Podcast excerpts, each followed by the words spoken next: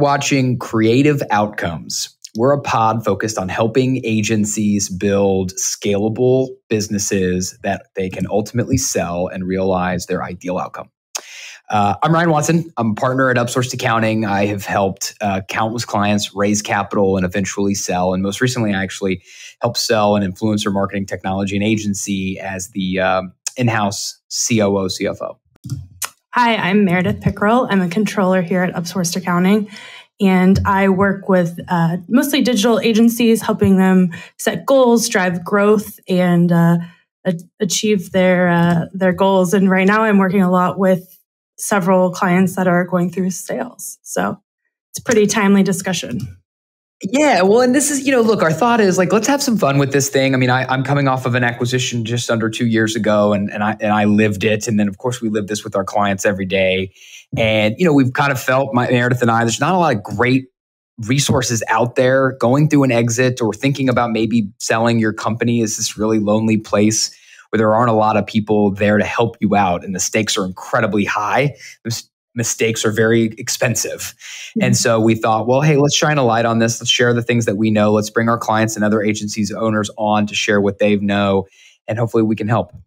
Um, so if this is uh, you know this is interesting great hit the subscribe button we'll make sure you get notified every time we have something new to share and we'll bring you uh, lessons learned uh, news tips uh, and also interviews, like I said, from other fellow agency owners who have lived it and have some uh, scars that they're willing to share. So maybe every once in a while we it. can. Every once in a while, we'll throw into something non-accounting, something interesting.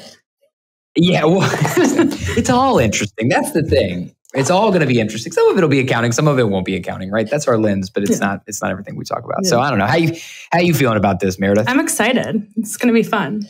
Hopefully, we can help yeah. people. Give them some That's, some toolbook, a toolbook, a rule book to follow. Yeah, yeah, yeah. You mean a toolbox? I toolbox, think. I don't know that many people are walking out there with a but it tells you how much. Um, what kind of weekend warrior you are, Meredith? I'm more of a gardener. right. Okay. Fair enough. It shows.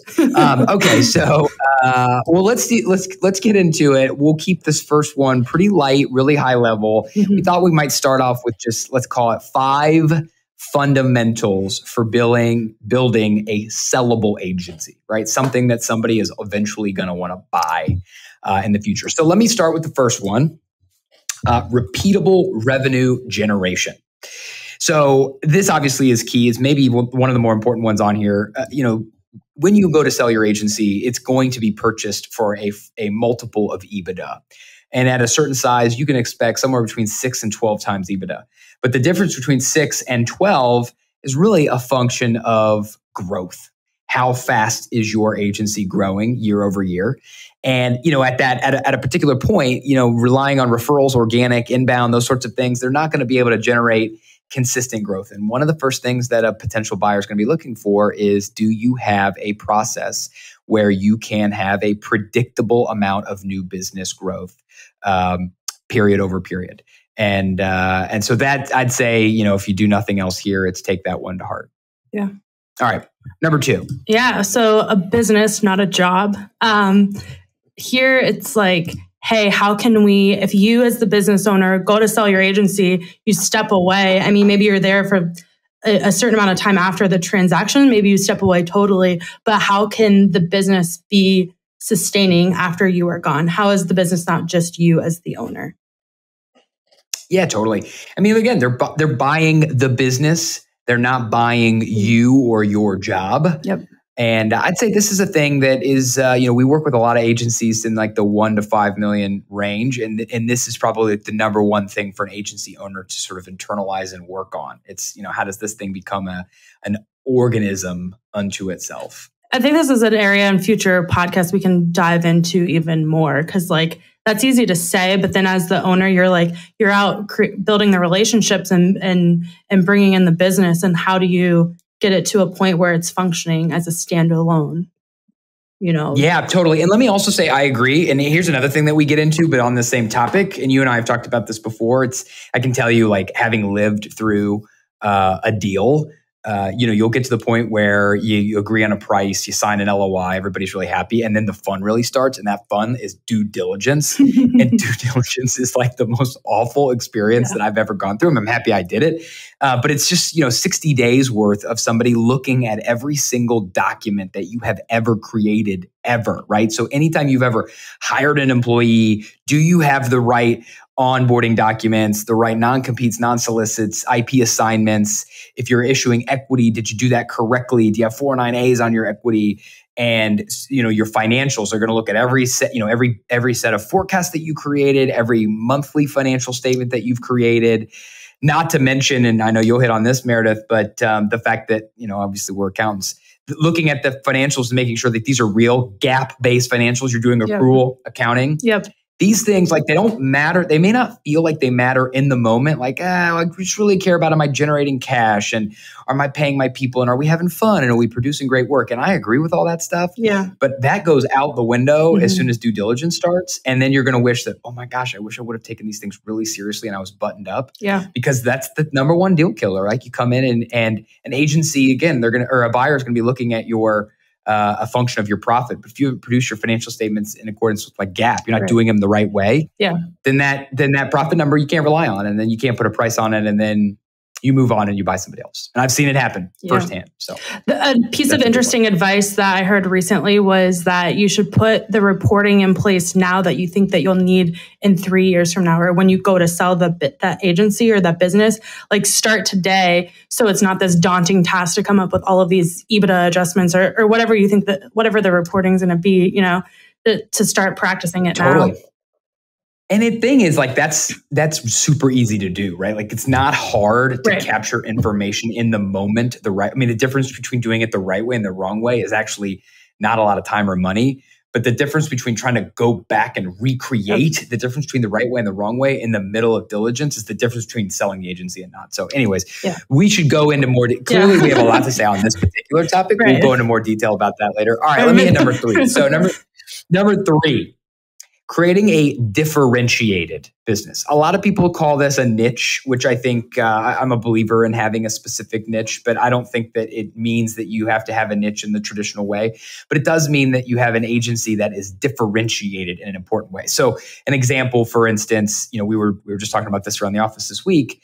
Um, because of the changes in Apple's privacy policy and some of the things mm-hmm. Google Chrome is doing with cookies, there's a giant amount of demand for agencies who specialize in Google as a Google uh, official partner, right? SEM, SEO, uh, in in conjunction with with Google as an official partner, and those agencies are getting uh, more than 12x EBITDA inbound offers on a, as a function of their differentiation in the market, right? So these these folks who are trying to fill this gap, these agency holding companies who say, "Oh my God, this is now much more important than we realized. We got to fill this this uh, capability." Not going to generic agencies who do all sorts of things, including SEM. They're going to the folks who are the experts, the, the folks who have who have a clear positioning in this. And I can tell you from experience, when we when I sold uh, our, our, most recent agency, we were an influencer marketing company, but we focused on CPG and food. Mm. And we ended up selling not to an agency holding company or some other folk. We we sold to uh, a company who focused on performance marketing in the grocery space. And and again, not only uh, does that help, um, you know, Im- improve your ability to position yourself as a a you know a a, um, a solution to the problem that your buyer is is looking for, and not just bolting on revenue. But when you have a differentiator, the possible world of acquirers gets really small really quickly, right? So we knew that there were like four or five major players in our space who were ultimately going to buy us was much easier to build relationships with those people, to be on their radar, to have partnerships, conversations along the way. It gets very easy when you boil the ecosystem down mm-hmm. to something small, and you only do that through differentiating what you do and who you do it for. Yeah. All right. Number four, um, consistent profit. Mm-hmm. And I won't go into a lot of detail on this because I think it speaks for itself. Um, but as I mentioned, your your price is a function of a multiple on EBITDA or profit right and and it is important not just to show that you can demonstrate repeatable revenue growth but that you can do so by maintaining a consistent profit level mm-hmm. um, and again, should be no surprise when we sold our agency, the number one reason that we were attractive to them, or I should say maybe the number two or the number three reason that we were attracted to them was was our ability to generate outsized margins compared to our our uh, competitors.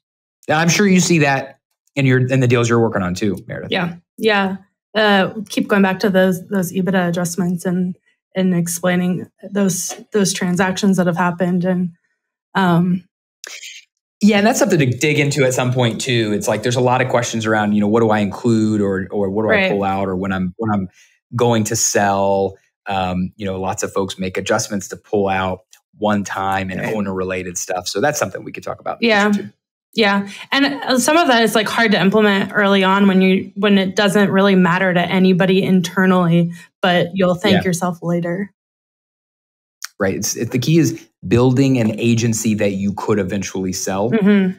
um, and not just waking up and saying, "Oh, I'm going to sell my agency today." Right. Right. You, you got to do it with intentionality. Yeah. Um, okay. So the the fifth and final um, um, key point here is concentration. So not having a concentration on um, on a specific one client or you know a couple of clients that are making up a majority of your revenue. Um, I typically look at if it's over 20 to 25%, I would call that a concentration.